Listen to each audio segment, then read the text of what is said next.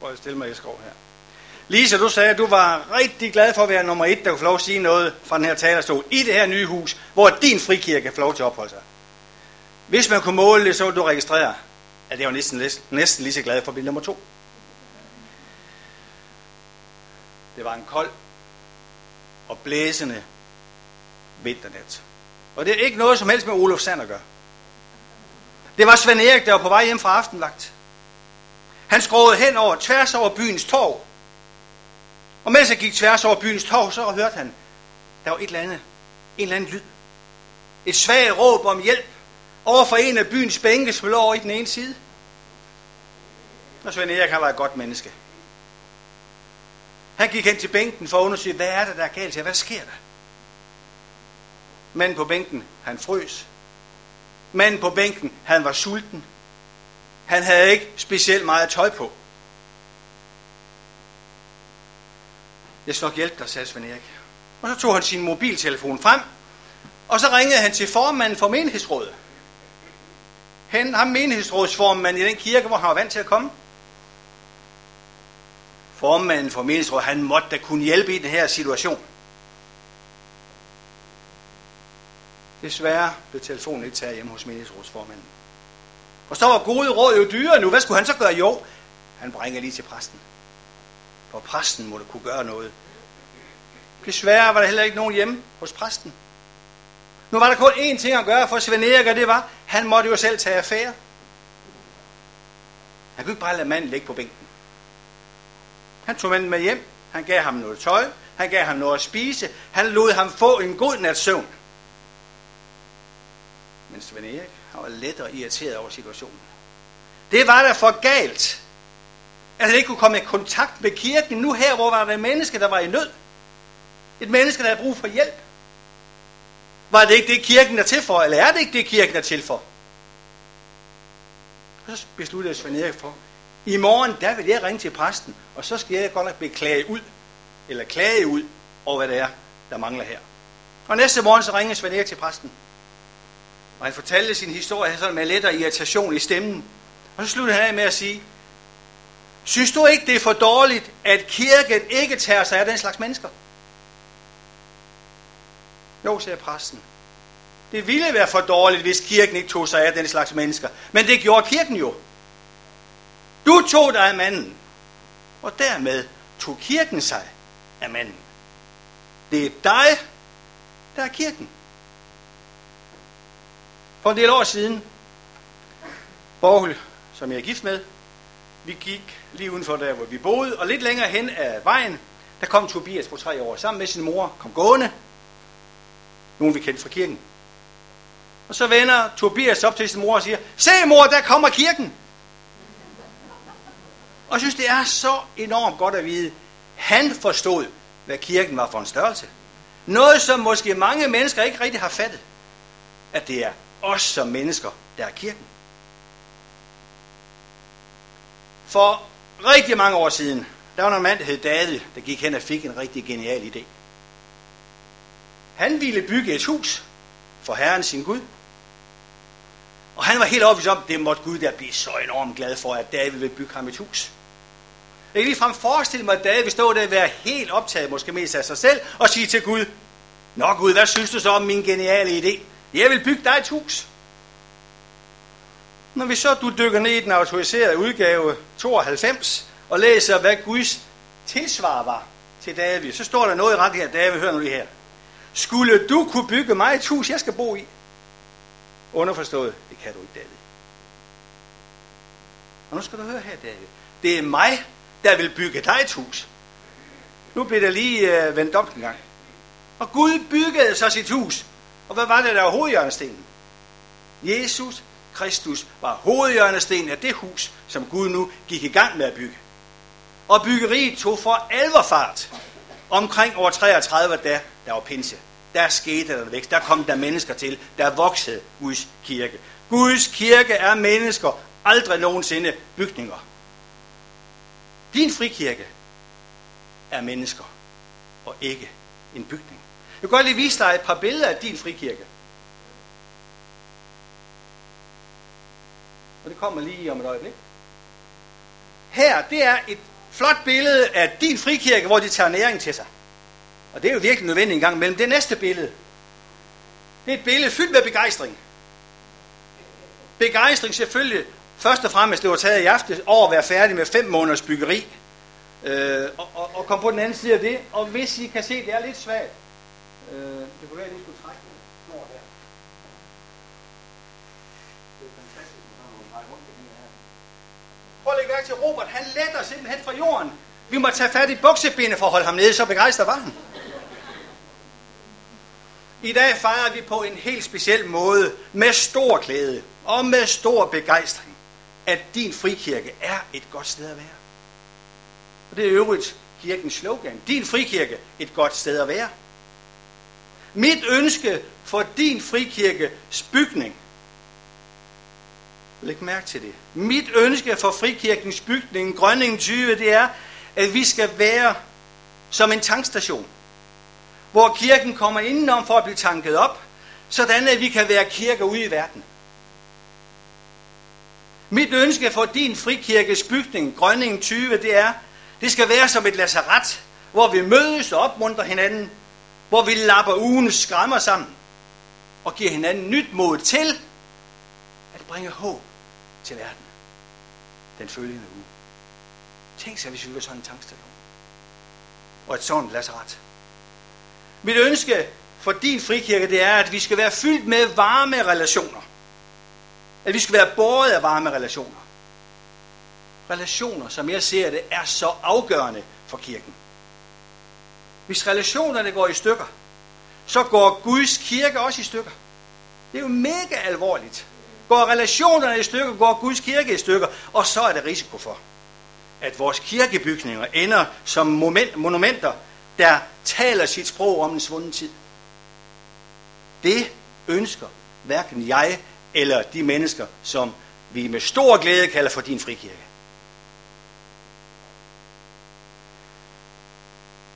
Nu kommer der en konstatering, og jeg tror, I vil nikke ja. Din frikirke er ikke Danmarks største kirke. Det er heller ikke Haderslevs største kirke. Men ikke når vi måler på, hverken på bygninger eller på mennesker. Men vi ved, at Gud står den kække bi. Det er da godt at vide. Gud har op igennem historien vist, at han har enormt stor kærlighed til det, der er småt. Småt er godt, men større er bedre, er nogen, der påstår, men det passer ikke altid. Jeg vil gerne vise et ganske kort eksempel på det fra Gamle Testamente. En beretning, der handler om Gideon og den plan, som Gud har med ham.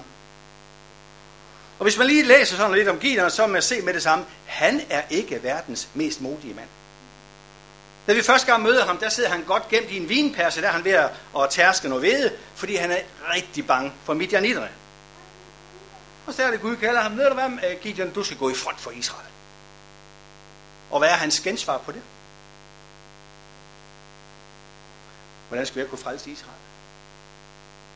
Min slægt er fra den ubetydelige stamme Manasse. Og jeg er den yngste i mit fars hus. Hvordan? For Gideon var det klart, at han ikke i sig selv kunne stille noget som helst op med den opgave, som Gud ønskede, han skulle varetage. Problemet med Gideon, det var, at han så kun på sig selv og hvad han kunne udrette.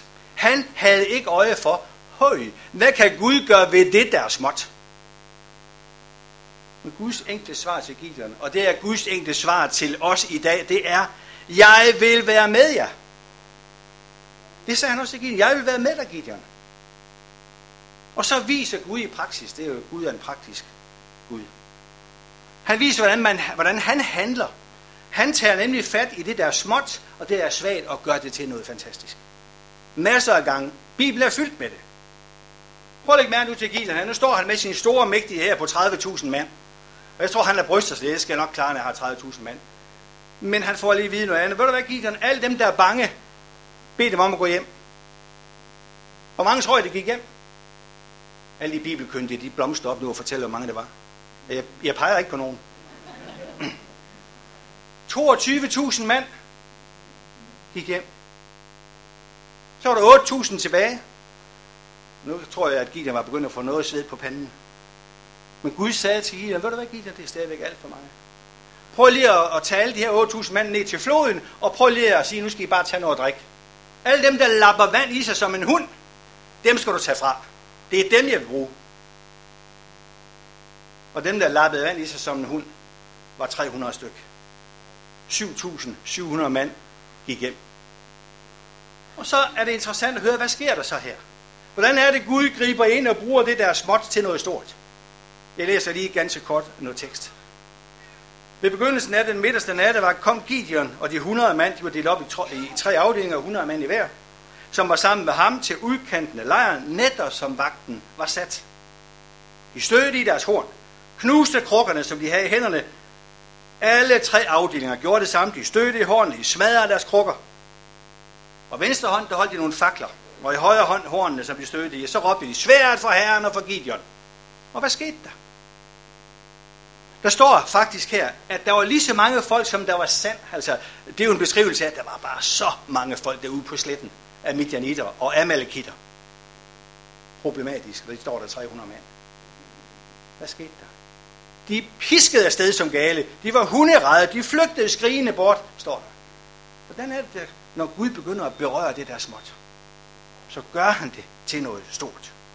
Sejren over amalekitterne og midjanitterne var udelukkende Guds værk. På mange måder synes jeg, at vi som kirke her er i samme situation som Gideon. Som kirke står vi også overfor en enorm stor opgave. Der er jo tusindvis af mennesker, som vi ønsker at fortælle om det, vi tror på. Vi er ikke mange. Men jeg tror på, at Gud er med os, så vi med stor frimodighed kan udføre det, som han har kaldt os til. Jeg tror på det. Til tider, jeg ved selvfølgelig ikke, hvordan du har det, men til tider kan jeg i hvert fald godt føle, jeg tror også godt, jeg kan sige vi, føle, at det vi gør, er faktisk bare en dråbe i havet. Man føler, ah, nytter det noget? Men jeg vil gerne sige til dig, at en dråbe i havet ikke så, er så ringen der. Hvis vi følger op på, og prøver at lytte efter, hvad Hans Inge Faggevild synger i en sang, som vi skal høre noget af nu. Sangen hedder sjovt nok, en dråbe i havet.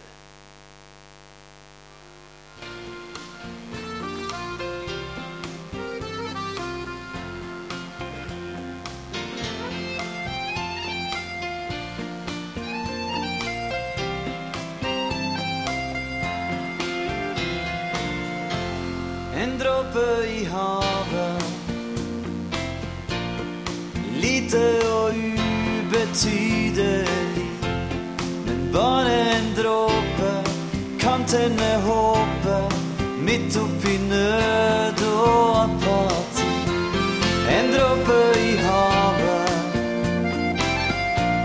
det er som at plante et lite frø, for bare en dråbe gör hela förskjell på liv och på död.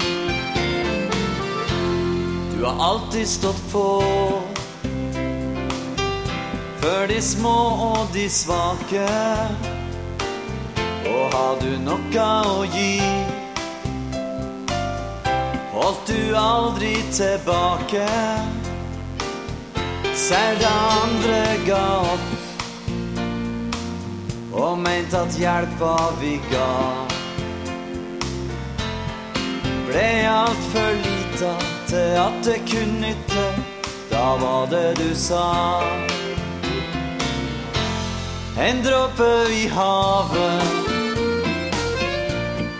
lite og ubetydelig, men bare en dråpe kan tenne håpet midt oppi nød og apati. En dråpe i havet, det er som å plante et lite frø, det er bare en dråpe, gjør hele forskjell på liv og på død.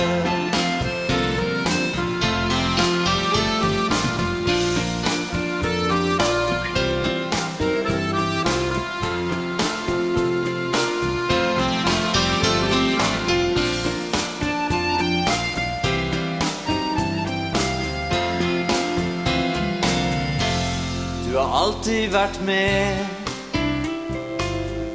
og tatt i der en trengte. Du har alltid sagt ja, selv når mange ting stengte, før om noen trengte hjelp. Da ga du av ditt. Du har ofte sagt at ingen kan gjøre alt, men vi kan alle gjøre litt. En dråpe i havet,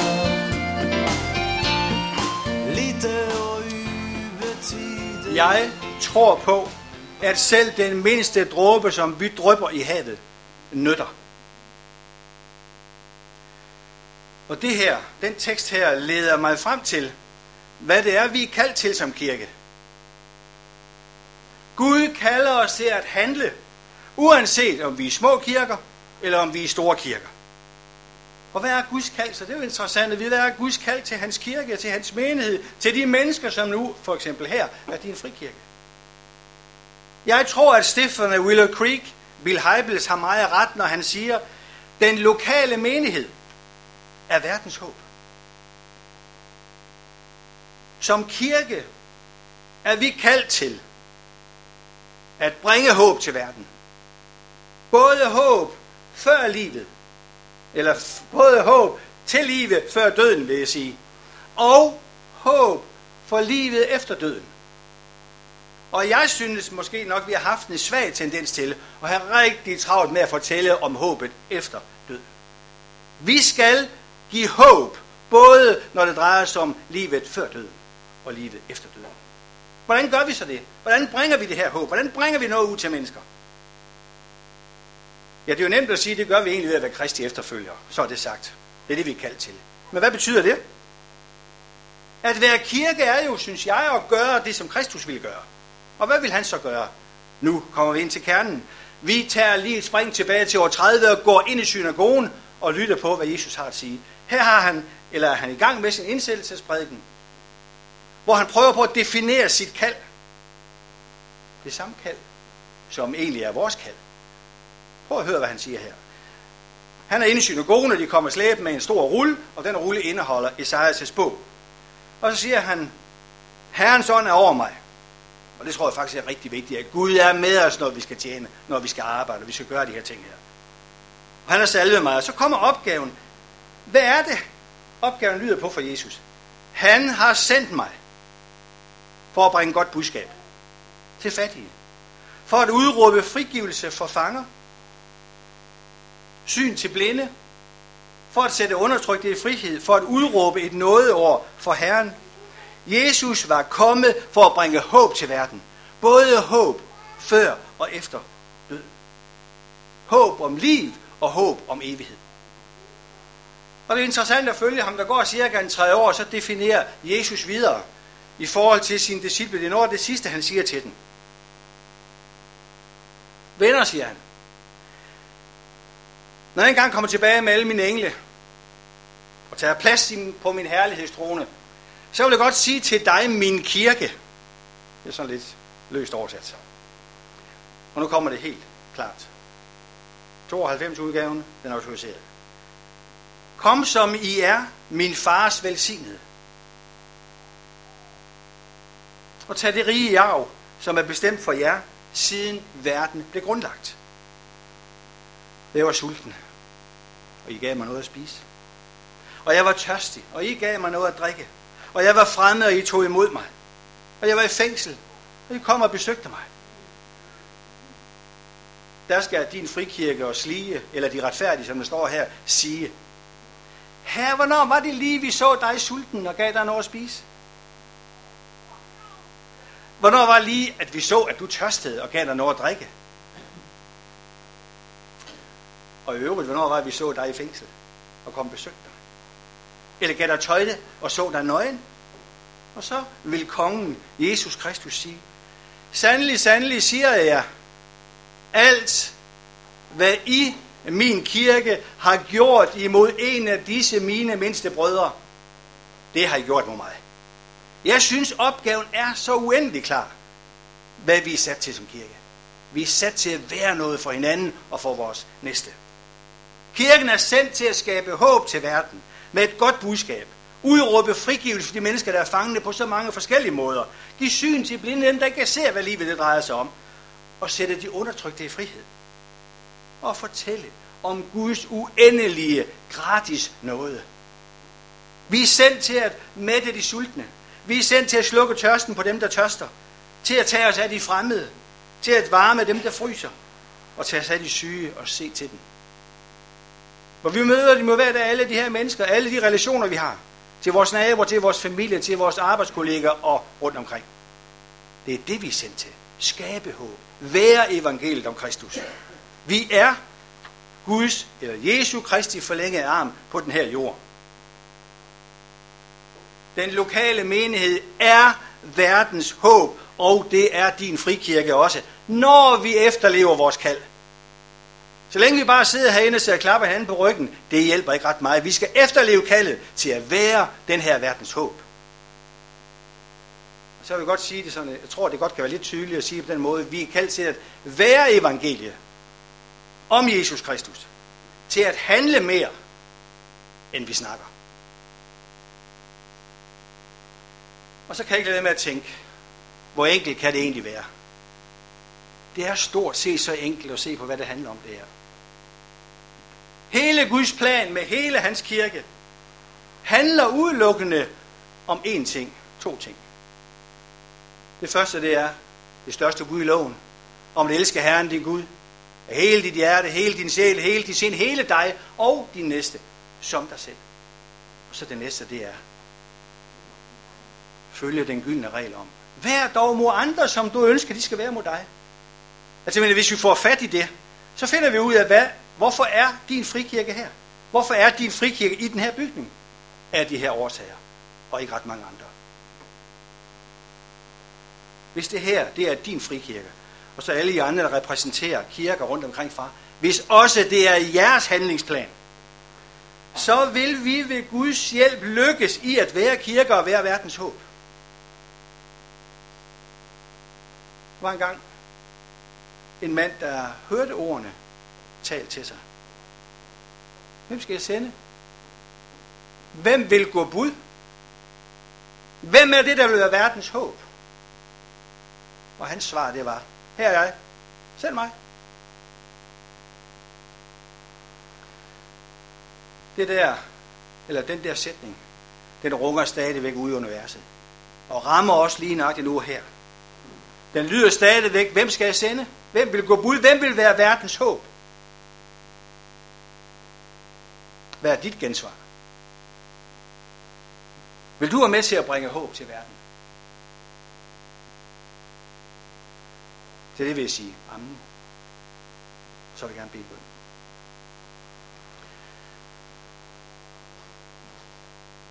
Bare, jeg ved, at vi elsker dig ubetinget. Lige nøjagtigt som vi er, sådan elsker du os. Og så har du kaldt os til at tjene og til at betjene. Både hinanden og den her verden. Herre, hjælp os til at stoppe den lange pegende finger væk og komme ud og bringe håb i verden i stedet for. Hjælp os, vi må være det fællesskab, der på alle måder bringer håb til mennesker. Både for det liv, de lever, men også for det liv, som er efter døden.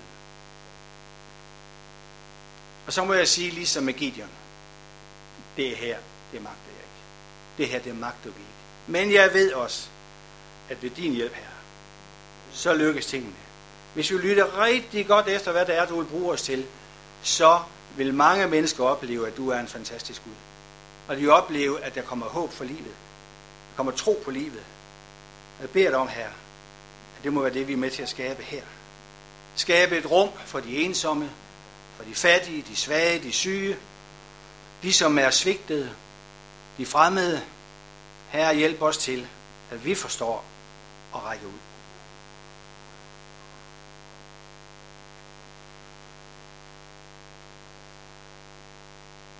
Tak, far. Amen. Så vil jeg gerne bede jer som forsamler og rejse op, så vil jeg gerne lyse den keltiske velsignelse. For vi har nemlig brug for masser af velsignelse fra Gud selv, når vi skal lykkes at være hans kirke. Herren være foran dig for at vise dig den rette vej. Herren være ved siden af dig for at følge dig på vejen. Herren være bag dig for at holde din ryg fri. Herren være under dig for at gribe dig, når du falder. Herren være i dig for at fylde dig med sin ånd. Herren være omkring dig for at bevare dig fra alt ondt. Herren være over dig for at velsigne dig. Så vær du velsignet i Faderens og i Søndens og i Helligåndens navn. Amen.